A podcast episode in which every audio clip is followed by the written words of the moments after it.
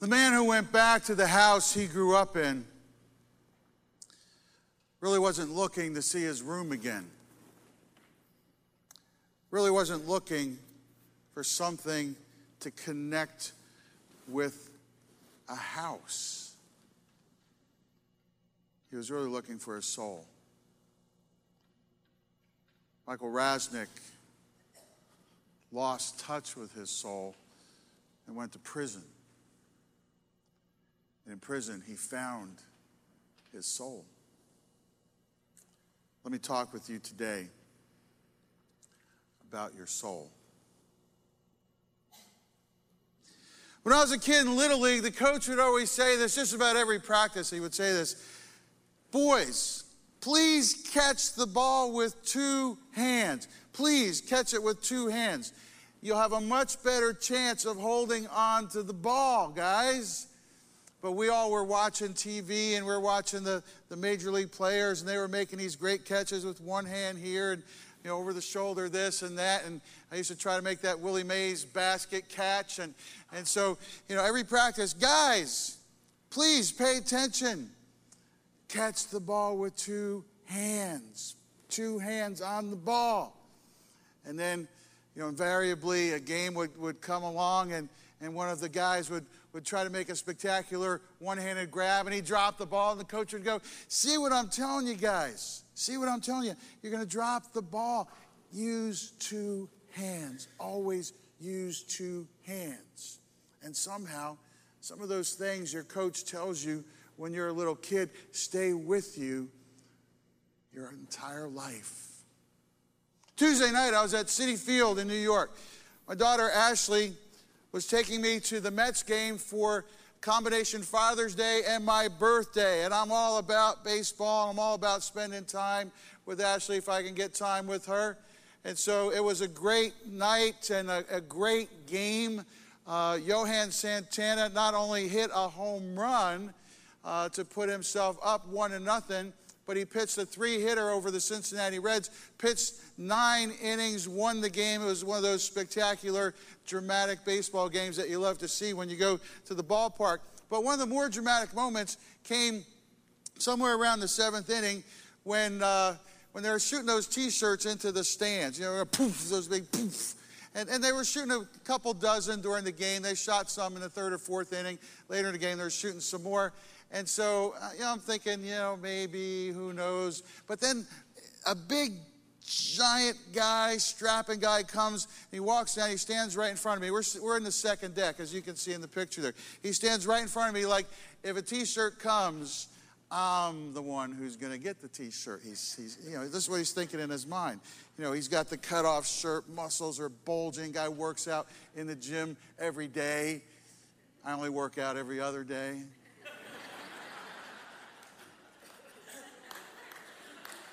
So, you know, so I'm, they're shooting the t-shirts. They, they stop shooting the t-shirts, it appears. And so, you know, I was standing up for a few minutes. I sat down. The big guy was still standing up. All of a sudden, I, I, I felt this flurry of activity off to my right.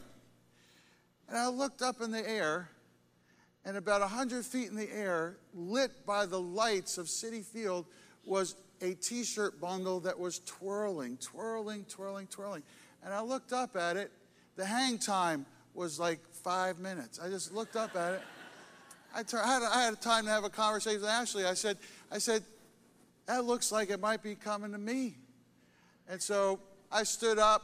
The big guy was standing to my left. A couple other big guys came standing to my right. And, the, and as that t shirt was coming down, the closer it got, I just knew it's coming to me of all the thousands, there were 27,000 people there that night. Of all the 27,000 people, that t shirt was, was mine. It came twirling, twirling, twirling. Suddenly it was upon me. I reached up with two hands. I grabbed the t shirt. I made the catch. The big guy starts beating on me. The other guys start beating on me. But I wasn't going to drop this t shirt because I was using two hands. I remembered. I made the catch. I pulled it down. I fell back upon the concrete steps. Doesn't matter. I work out every other day. My body can take the punishment. fell down on the concrete steps. In one motion, I handed the t shirt to Ashley. Ashley looked at me with that look of your daughter who's, who's been living in New York for 11 years, and that look was, Dad, I'm not wearing a Pepsi t shirt. There's no way I'm wearing a t shirt that says Pepsi on it. You know, so I looked at her, I saw the look. I said, Little kid comes walking down with his big baseball hat and his glove. I said, If you want to give it to the little boy, I said, You go ahead and give it to the little boy. So we gave the shirt to the little boy. He was happy. I was happy. Everything turned out okay because I made the two handed catch. What a coach should have also said to us somewhere along the way is this Your soul tells the story of God. Your soul tells the story of God, boys. So be careful with your soul. Find your soul. Hold on to your soul with two hands.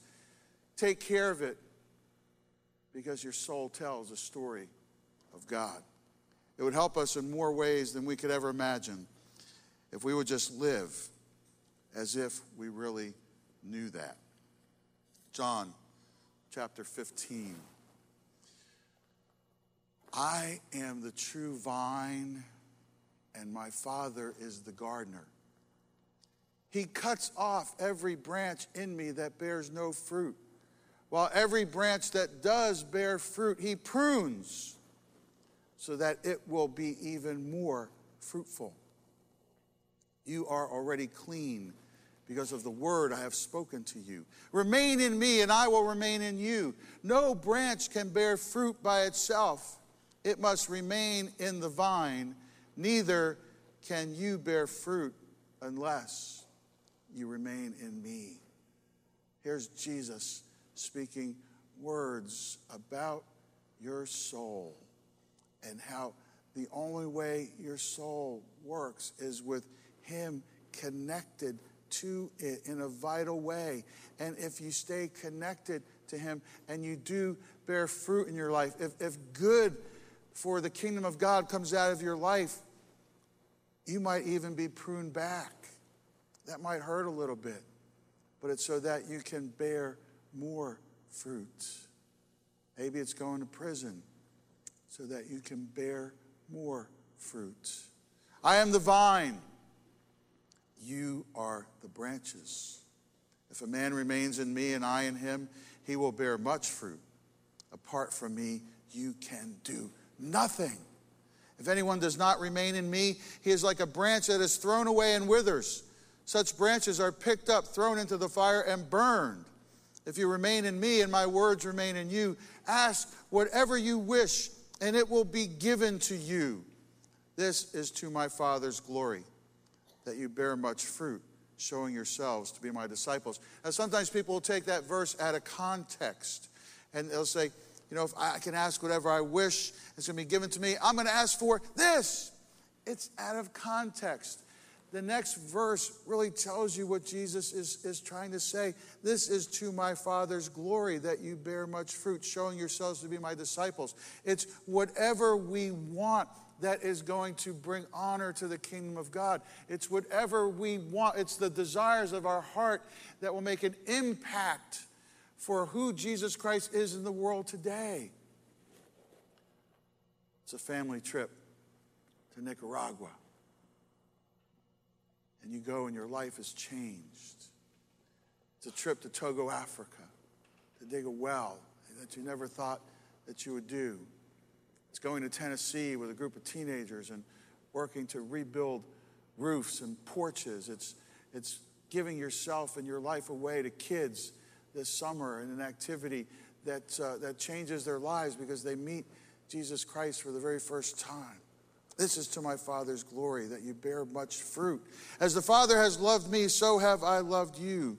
Now remain in my love. If you obey my commands, you will remain in my love, just as I have obeyed my Father's commands and remain in his love.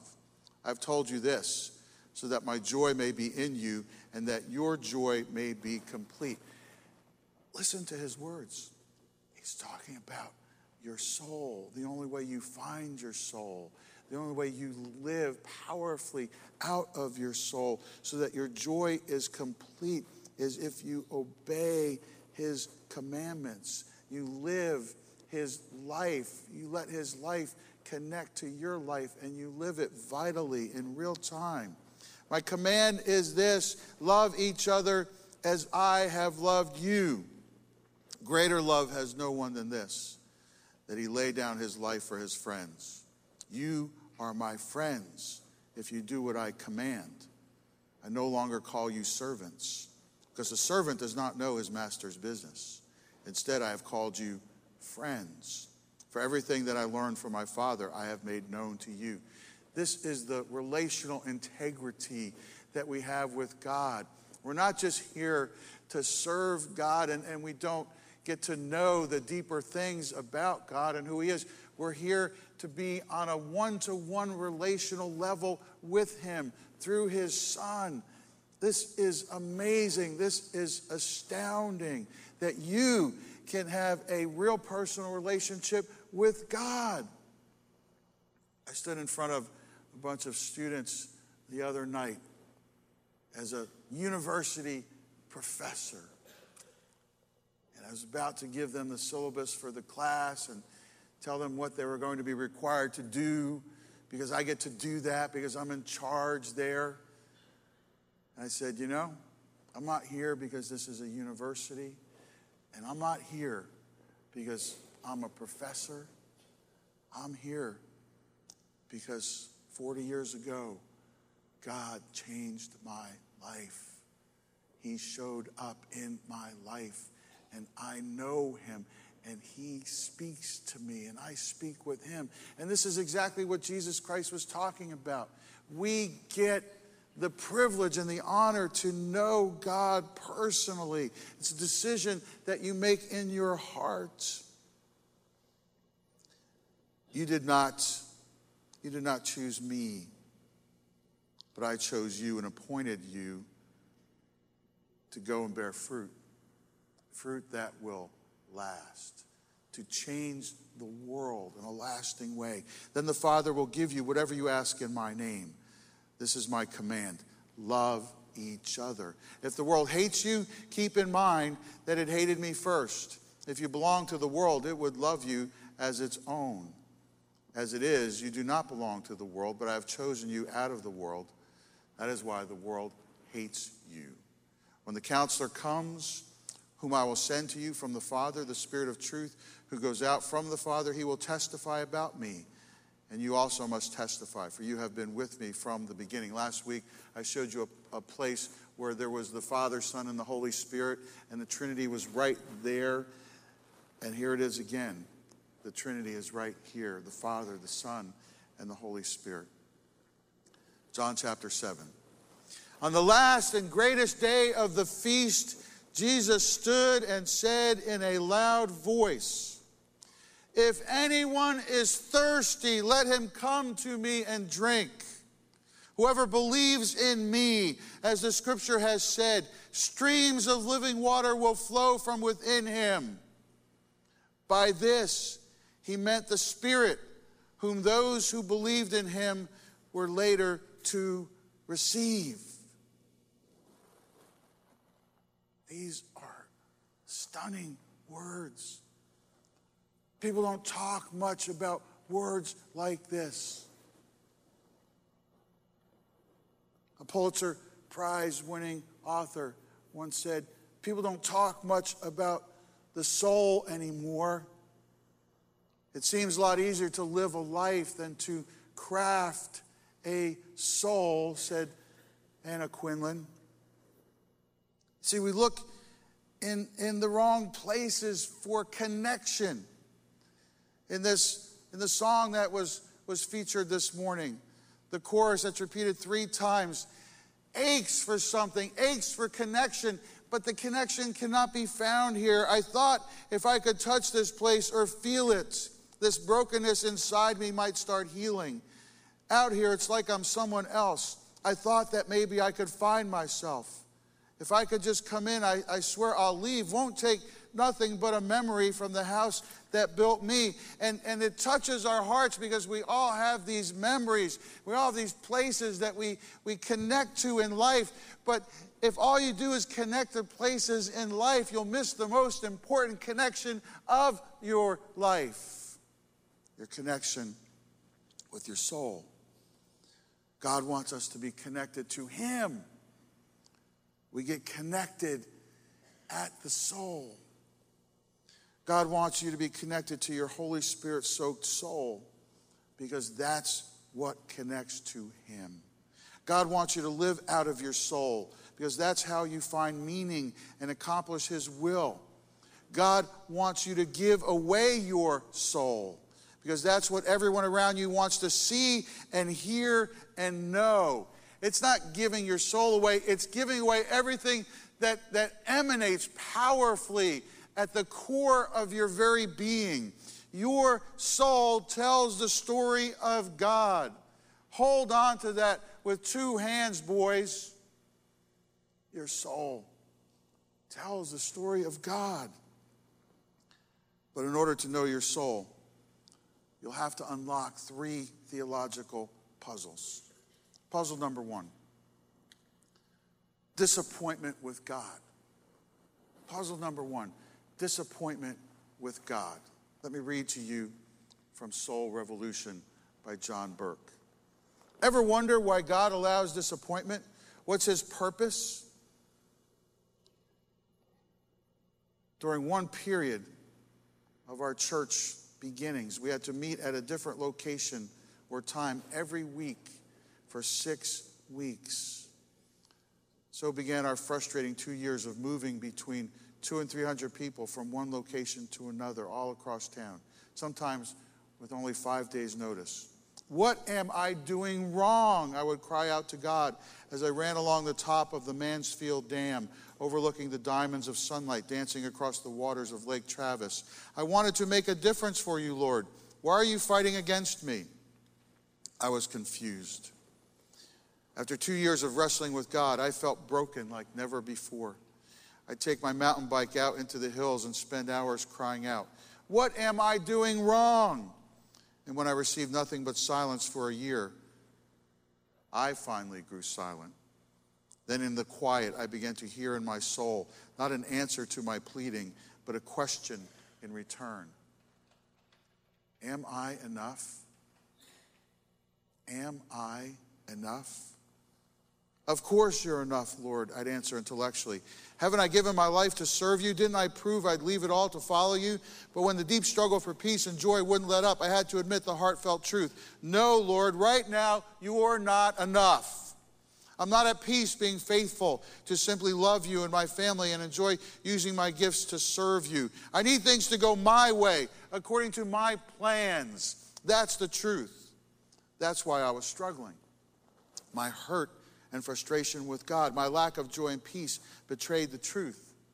God was not enough. Faithfulness was not enough. I needed God plus. God plus things going as I planned. I wasn't okay with God being God in my life if He didn't do what I thought He should do. I wasn't okay with simply being faithful to live in His will each day. I spent the summer wrestling to surrender, letting go of playing God and learning to follow again. The sad thing is, I thought I'd already learned this lesson, but now I see that life with Christ is not so much a one time decision to trust, but more like a series of daily decisions to trust.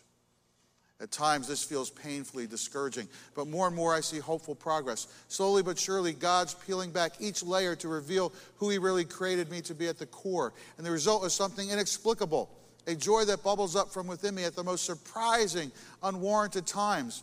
It's this experience of a far better life than just getting things to go my way. It's this spiritually fulfilling life I taste more and more that motivates me to write. But it doesn't come from the strategy of trying to control things or to get God or others to do my will. It doesn't come from trying to be good for God so God will be good to me. It doesn't come when circumstances change to finally go my way.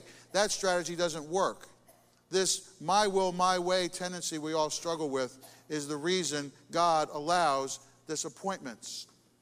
And so you unlock this this first puzzle, disappointment with God, when you realize that a lot of the time we're disappointed because we're trying to control things and get things to go the way we want them to go.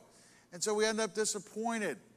God, why aren't you letting me do this? God, God, why did you put this thing in the way?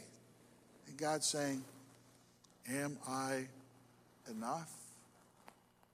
Am I enough? Puzzle number two is disappointment with life. Disappointment with life.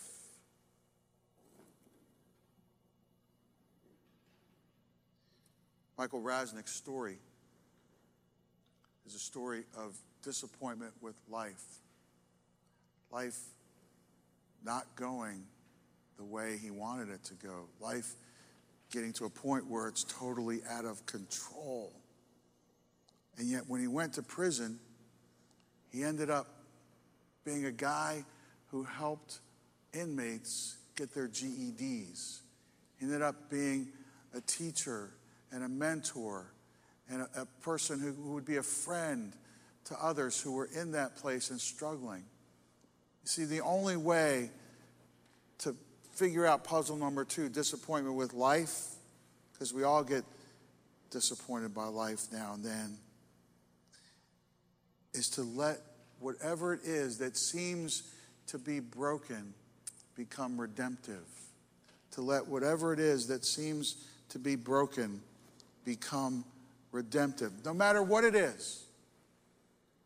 Take whatever right now is your biggest disappointment with life and figure out a way that God could use it redemptively to help others. Figure out a way where you can take that experience of great disappointment with life and turn it into something akin to Romans 8:28. For God causes all things to work together for good to those who love God, to those who are called according to his purposes. There's a puzzle number 3. It's called disappointment with with relationships, disappointment with relationships.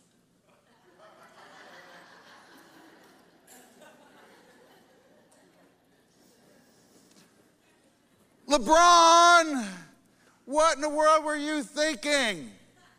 LeBron, you're like the greatest player that ever played the game. There's nobody ever come along any better than you, LeBron. I am very disappointed with LeBron. LeBron's going to Miami, and I'll tell you this right now ain't gonna win a championship this year because his little uniform is too big for him to fit into. And the pressure that he's put on himself. And if you saw any of, of, of his crazy decision show on Thursday, ESPN, you saw a man who was scared. You saw a man who was tentative. You saw a man who really was, was probably thinking, Am I really doing the right thing? And a lot of relational disappointment hovers over Akron, Ohio right now. A lot of relational disappointment hovers around the NBA right now. And the NBA in Akron, Ohio are only a microcosm of real life because disappointment with relationships is probably the biggest puzzle of all. The point of life is relationship, John Burke writes. Loving God and loving people sums up what God created us for. Everything else written in the scriptures is commentary on what that means. So, spiritual growth isn't something like out there you can't get your your hands on. So, so spiritual growth is relational. And in order to understand relationships, you have to understand three things. First, people have limitations. People have limitations. If you're married, you know this. You learn this right away. It's like the first thing out of the blocks. People have limitations. There are things they can do and things they can't do. Everybody deals with their limitations all the time. If you're able to do something really, really great, there's also things that you do really, really poorly. It's just the way life is. People have limitations. Next, there is tough love. Nobody likes tough love. Nobody likes tough love because tough love holds you accountable. Tough love says, You're not trying hard enough. Tough love says, You need to take a look at this part of you that is not functioning that well. And I'm telling you that because I care about you. Tough love says you need to get counseling. Tough love says we're not going to have this conversation anymore. And, and this is one of the most difficult things about Christianity because we want a Christianity that's always singing, Jesus loves me, this I know, for the Bible tells me so. We want that kind of Christianity. Little ones to him belong. They are weak, but he is strong. We, we like that kind of Christianity. And, and that's part of Christianity. But tough love is also part of Christianity. And the hardest times I have ever had as a pastor, and the hardest times I have ever had as a friend, and the hardest times I've ever had in, in mentoring relationships is when it comes time for tough love and people turn away. Well, I thought it was Jesus loves me, this I know, for the Bible tells me so. And if that's all you want, you will never be fully effective as a person following Jesus Christ. Because if you look at his life, he was constantly calling people on stuff. He was constantly saying, That's not good enough. Take a hard look at yourself. Do you even hear what you're saying? Do you believe what you are pulling off in the name of God? In order to understand relationships, you have to understand three things. People have limitations, and there's got to be tough love, but nobody likes tough love. Finally, and this is what everybody longs for there is God's love transforming you through relationships. It is unconditional and sometimes seems irrational. Grace can seem like that, but it is the most powerful force on the planet. It can change everything. Malcolm Gladwell ends his best selling book, the tipping, the tipping Point, with these words Look at the world around you. It may seem like an immovable, implacable place. It is not with the slightest push in just the right place. It can be tipped. He writes this amazing best selling book about how if you just get the right thing in the right place, everything shifts. And that's just worldly wisdom. That's looking at the world and saying, mm, I see this and I saw that, and it all of a sudden shifted. Think how much more powerful that is when we let God's love transform us and suddenly suddenly everything tips in the right direction for you and for God and for everyone else. True unconditional love is the tipping point of our lives. It accepts limitations, is tough, and yet full of grace. Get that right, and you've put together the most challenging theological puzzle of all that leads to your soul being free and not manipulated by people or circumstances. This guy's life is being manipulated by people and circumstances. He's looking for a house somehow to, to give him a direction in his life. When you become free of that, when your soul is free of that, doesn't matter if you go to prison. Because you're still a free man at the level of your soul. You may know that there's a soccer match this afternoon football, as they call it around the world. You may know that the Dutch are playing for the very first time. What you might not know is that in 1987, Ruud Gullit, star soccer player for the Dutch, was named European Player of the Year. He received one of those great honors, one of those pinnacle moments, because his performance was, was just so, so much at the peak of the game. And then he turned around and he dedicated his award to Nelson Mandela, who was still in prison at the time. Gullit met Mandela after his release from prison years later and told the Times of London in 2007 that Mandela said this to him Ruud, I have lots of friends now. When I was on the inside, you were one of the few. There was a tipping point in the life of Ruud Gullit where he no longer needed the world's accolades or the world's attention for himself, but he was willing to put the spotlight on someone else so much more deserving because his soul was free. For your homework, try the 60 60 experiment this week. All you have to do is look at pages 42 to 45 for details, and, and Adam Bradshaw will be speaking to you about that next Sunday. Let me close with this, with this brief story because to me, it, it, put, it put it all in perspective. On Tuesday, I went to the box office of Million Dollar Quartet, which is playing on 41st Street in New York City. And I asked for an inexpensive ticket to the show.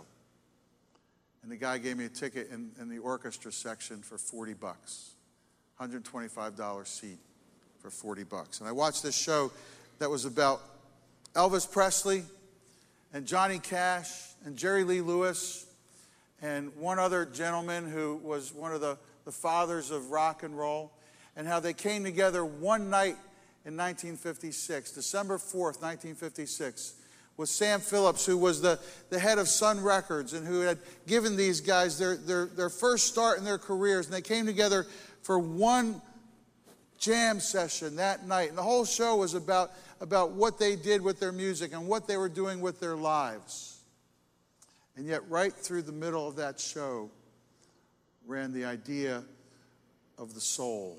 Right through the middle of that show happening on Broadway was the idea that unless you get connected to God and unless you get connected to the soul that God put inside of you, you are going to miss your life. That night, Gail and I went to see Memphis, which won for the, the best new musical this year on Broadway. And guess what? Right through the middle of that show was the idea of your soul. If you don't get connected to your soul, or if you become disconnected from your soul, you're lost. If you don't get connected, you'll miss everything. You must be connected to your soul. Why? In the middle of one of the greatest cities in the world where people pay hundreds and hundreds of dollars to go see these shows. Why is the soul so preeminent and so prominent and so right there for the picking? It's because God hasn't given up. It's because God reaches out over and over and over again. He says, I am the vine, you are the branches.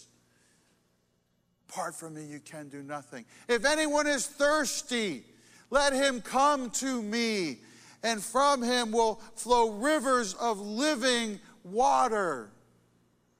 Your soul tells the story of God.